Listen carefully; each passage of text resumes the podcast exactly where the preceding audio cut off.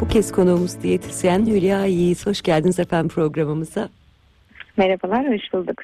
E, bugün çocuklarda iştahsızlık üzerine konuşacağız. Sizinle yeme problemi üzerine konuşacağız. Tabii biz anne ve babalar için en korkutucu, en üzücü durumlardan bir tanesi çocuğumuzun yemek yemiyor oluşu. E, pek çok yönteme de başvuruyoruz aslında onlara o yemekleri yedirebilmek için ama e, kimi zaman sabrımızın da zorlandığı doğru.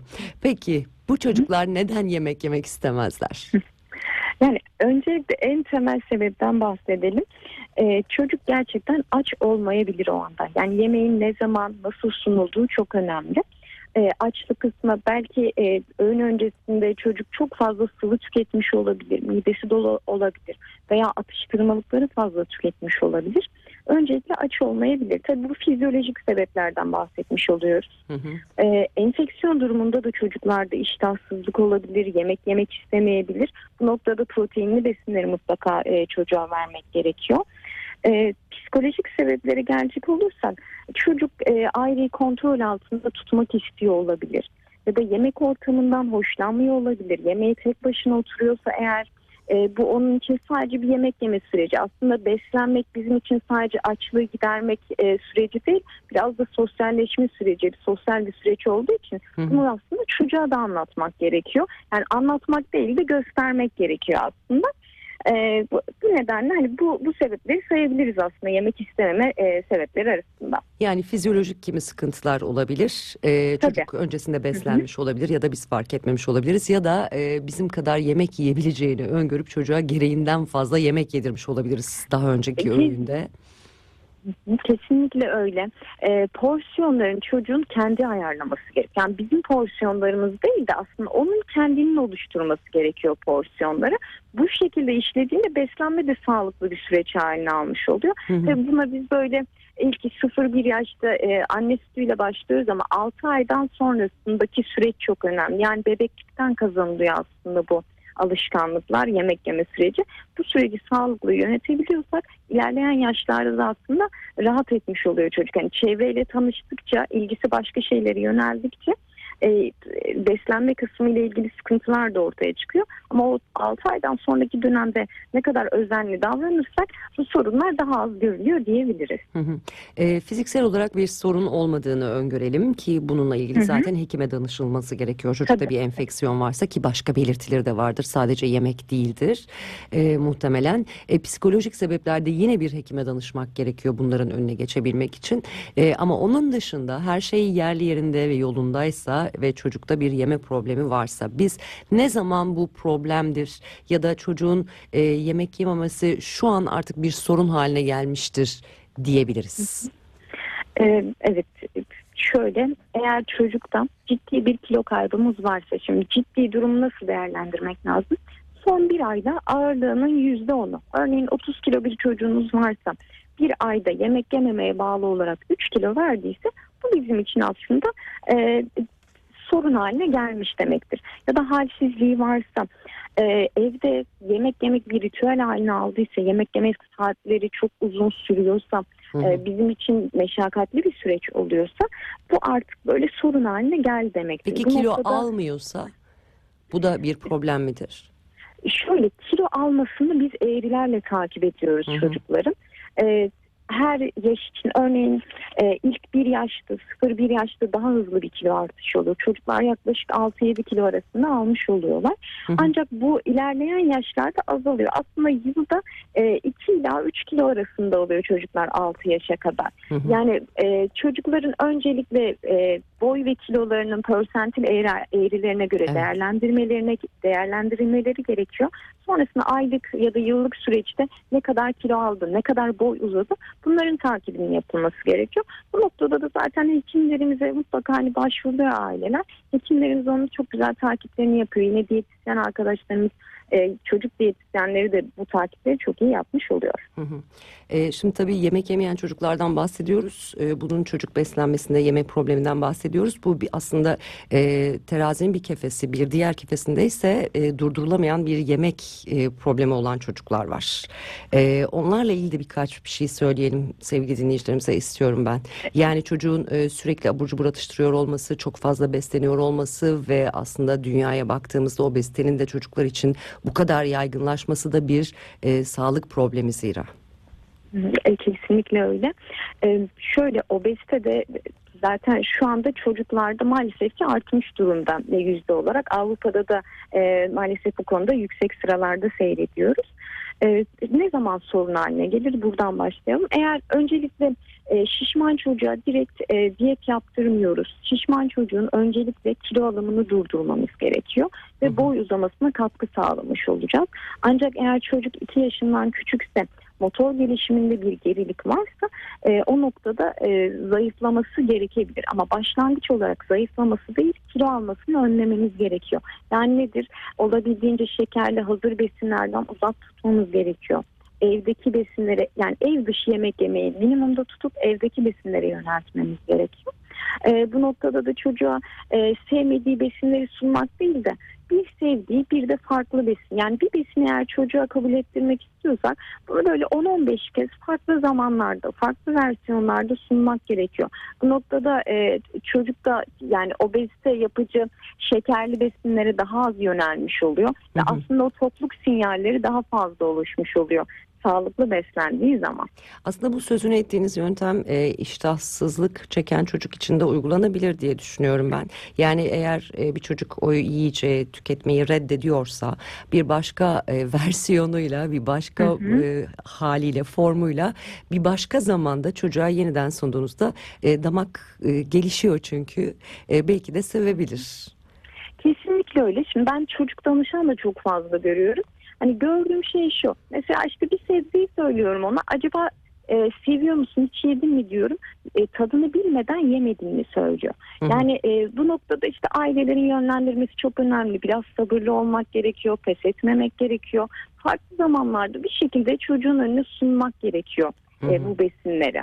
Sürekli sevdiğini değil de birazcık da böyle sevmediği işte olabilecek versiyonlarını yiyebileceği versiyonlarını sunmak gerekiyor.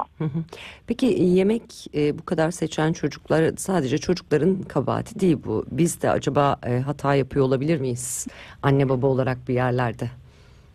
E, tabii yani ufak tefek de olsa bu sıkıntılarımız var. Israrcı olabiliyoruz bazen. Hı hı. Ve bazen böyle yemekleri ödül ceza yöntemi olarak kullanıyoruz. Örneğin işte yemeğini yersen e, çikolatanı yiyebilirsin. Bu kısım çikolatanın ödül olduğu yemek yemenin de aslında hani biz öyle de demesek de çocuğun öyle kabul ettiği bir durum e, ceza olduğu bir şey e, olmuş oluyor bizim için e, ve çocuk için. E, bu noktada işte ödül ceza yöntemi çok uygun olmuyor. Ya da işte ısrarcı olmamak gerekiyor. E, ve çocuğun porsiyonlarını kendinin ayarlamasına izin vermek gerekiyor. Eğer yemek reddi varsa kesinlikle ısrarcı olmayıp onu odak noktasından çıkarmak gerekiyor. E, acıkırsa da tekrardan aynı yemeğine biraz sunmak gerekiyor. Yani biraz böyle adım adım ilerlemek gerekiyor aslında. Hı hı. E, genelde de tabii çocuk yemek yememek konusunda ısrar ettiği zaman e, o hatalardan bir tanesi de galiba bizim sabrımızın çok fazla kalmıyor oluşu e, hala e, sabır gösterebiliyor olmak gerekiyor. Elbette yiyecek. Sadece acaba biz onun damak tadına uygun olarak bunu e, yönlendirdik mi, yaptık mı? Bunun için emek harcadık mı? E, biraz daha dikkatli, biraz daha emek harcıyor olmamız gerekiyor. Tabii biz e, anne baba olarak acaba çocuğumuzun tercihlerine saygı göstere, gösteriyor muyuz diye de düşünüyorum. Bilmiyorum siz ne diyeceksiniz? Çünkü hepimizin e, evet hemen her şeyi yiyoruz, tüketiyoruz ama bazılarını çok severek yiyoruz. Bazılarını bazılarını eh tamam bunu da yiyeyim diyerek yiyoruz ya da bazen yememeyi tercih ediyoruz. E, almamayı, satın almamayı tercih ediyoruz. Aynı durum çocuklarımızda da e, oluşuyor olabilir mi? Biz bir yemeğe reaksiyon gösterdiğimiz için çocuk da e, bunu kopyalıyor olabilir mi? Ne dersiniz? Çocuk öncelikle büyüdüğü aile ortamındaki beslenme alışkanlığına aslında uyum sağlamış oluyor. Yani anne baba eğer sağlıksız beslenme eğilimindeyse çocuktan bunun farklı olmasını çok fazla e, bekleyemiyoruz tabii ki. O yüzden bulunduğu ortamı kopyalamış oluyor. E, yani çocuğun önüne az önce belirttiğim gibi farklı seçenekleri sunup ilerlemek gerekiyor e, ısrarcılık işte az olmaması gerekiyor. Tabii şöyle e, siz eğer sağlıksız bir besin tüketirseniz yani örneğin masada e, nedir? Pizza olup e, çocuğun önünde de hani sebze olursa çok ilgi çekici gelmeyebilir tabii ki. O noktada denge olması gerekiyor. Az önce belirtmiştim hani çok sevdiği bir besinle işte biraz daha sağlıklı besini yan yana koyabilmek önemli. Hı hı. Yani seçenekler olması gerekiyor. Ancak e, çok fazla seçenek sunup da çocuğun da kafasını karıştırmamak gerekiyor. İki ya da üç seçeneği olmalı ve Hı hı. bunların tadını almasını sağlamalı aslında çocuğun. Hı hı. E, ve kendi porsiyonunu ayarlamasına izin vermemiz e, gerekiyor bu noktada. Aslında sizin söylediğinizden hareketle söylediklerimizle yaptıklarımızın tutarlı olması gerektiğini anlıyorum ben. Kesinlikle öyle. Değil mi? Kesinlikle öyle. Ee, tabii çocuklara bıraktığımız zaman tercih meselesini genellikle onların tercih ettiği kimi gıdalar var. Ee, pilavı tercih ediyorlar, makarnayı tercih ediyorlar, köfteyi tercih ediyorlar, patatesi tercih ediyorlar ama e, bunun önüne geçmek lazım çünkü bunun içinde sebzesi yok ya da e, lifli gıda çok fazla yok. E, dolayısıyla biz bunu e, nasıl başaracağız, o seçenekleri nasıl renklendireceğiz, var mı böyle püf noktalarınız? Hı hı. Yani şöyle öncelikle bu yemek yeme süreci çocuğun tek başına yapılmaması. Yani çocuğun tek başına yemek yemesi engellenmeli. Ailece oturulmalı masaya ve yemekler e, bu noktada sırasıyla gelmeli. Eğer çocuğunuzun pilav makarnaya direkt yönelimi varsa e, tavsiyem ilk proteinli besinle başlamanız. Yani kırmızı et, hindi eti, balık. Hani önce ailecek proteini yemeye başlayalım. Ondan Hı hı. sonrasında işte pilavı, makarnayı sırasıyla getirebiliriz. Hani hepsi bir anda önüne koymak da iyi bir seçenek olmayabilir. Adım adım yani bunu aslında çocuğunuzun duruma, durumuna göre karar vermemiz gerekiyor. Ee, bu, bu bir seçenek olabilir belki. Ee, böyle diyebilirim. Hı hı. E, ben şöyle yöntemler uygulamıştım e, küçük oğlum için. E, çünkü o da böyle yemek yemek konusunda bir hayli bizi bir dönem zorlamıştı. E, köfteyi bütün çocuklar gibi seviyor ama bunu ekşili köfteye dönüştürdüğünüz zaman işte içinde başka sebzeleri de farkında olmadan e, onun yemesini, o damak tadının gelişmesini sağlıyorsunuz. İçine biraz ilk suyu bir şey bir şey koyduğunuz zaman hani protein oranını da arttırayım, evet sebzesini Evet. de alsın diye küçük küçük köfteleri birlikte yaptığınızda daha da keyifli oluyor. Onları yemek için Çok- sabırsızlanıyor çünkü. Çok doğru yapmışsınız o noktada. Ben de özellikle sebze yemiyorum diyen çocuklara da biraz işte çorbanın içinde öncelikle bakacağım. Hani Hı hı. fark etmeden olsa da yine de o mineralin vücuduna girmesini sağlamış oluyoruz. Hani sebzeleri çorba olarak belki başlangıç için verilebilir.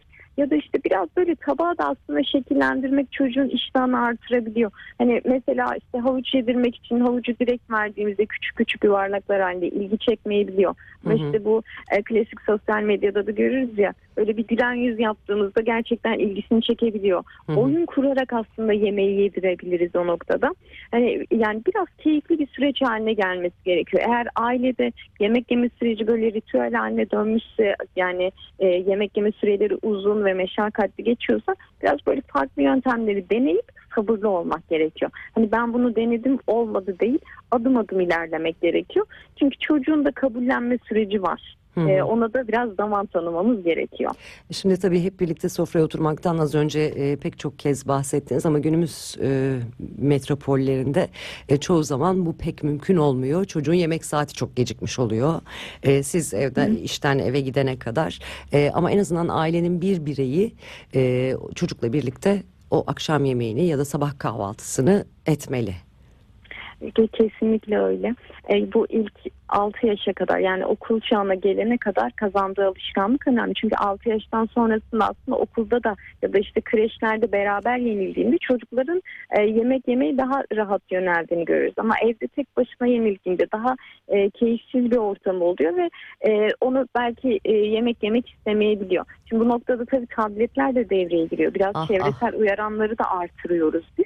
O yüzden olabildiğince minimumda tutmak çevresel uyaranları tablet yerine sevdiği birinin olması yanında iletişim kurarak, oyun kurarak yemesi e, daha etkili olacaktır diye düşünüyorum ki psikologların da önerdiği çoğunlukla bu oluyor. Ben o dijital bakıcılar diyoruz onlara biliyorsunuz e, tablet, Biraz televizyon oldu, gibi evet. uygulamalar. E, e, şöyle bir sıkıntısı olduğunu düşünüyorum daha çok yemek yerken e, bunlar varsa eğer çocuk ne yediğinin farkında değil. E, hem damak gelişmeyecek çocukta e, hem de kontrolsüz bir şekilde az yiyebilir ya da çok yiyebilir. Yani e, kendimizden aslında pay biçmek lazım. Biz de bir şey izlerken sürekli bir şeyler tüketiyorsak eğer ne yediğimizin farkına varmayacağız. Ve bu hayli sıkıntılı bir durum yaratır diye düşünüyorum. Ne dersiniz? E, kesinlikle öyle. Zaten bu alışkanlıklarımız e, çocuklukta kazanılıyor ve yetişkinlikte de obezite, işte kronik hastalıklara yakalanma riskimiz bizim bu yemek yeme alışkanlıklarımız aslında temelini oluşturmuş oluyor. Çocuk yediği yemeğin e, ne olduğunu farkında değil ya da işte aile e, çocuk ekranı izlerken vermiş oluyor. Kaç kaşık yediğini fark etmiyor. Ne kadar Hı hı. yediğini anlamıyor. Ya da yediğinin rengini bile fark etmiyor olabilir. Aslında renkli beslenmek de çocuk için hem psikolojik hem fizyolojik olarak çok önemli. Ama bunu işte ekrana bakarak yaptığınızda çok algılamıyor olabilir. Hı Ee, için yetişkinlikte de sorun oluşacak. Şöyle yapalım birkaç cümleyle e, bu e, vitamin destekleri hakkında bize neler söylersiniz? Şöyle aileler son dönemlerde çok fazla vitamin desteklerine yöneliyor.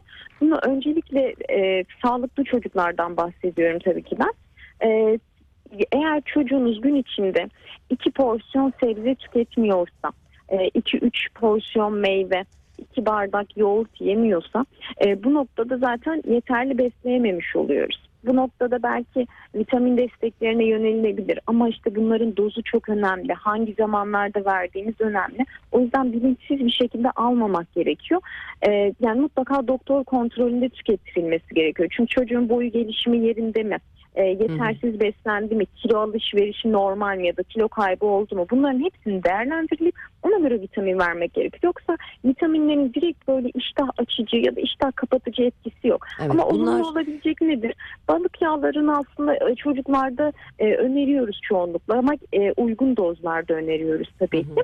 E, çünkü balığı artık böyle toplumumuzda haftada iki kere yiyemiyoruz maalesef ki.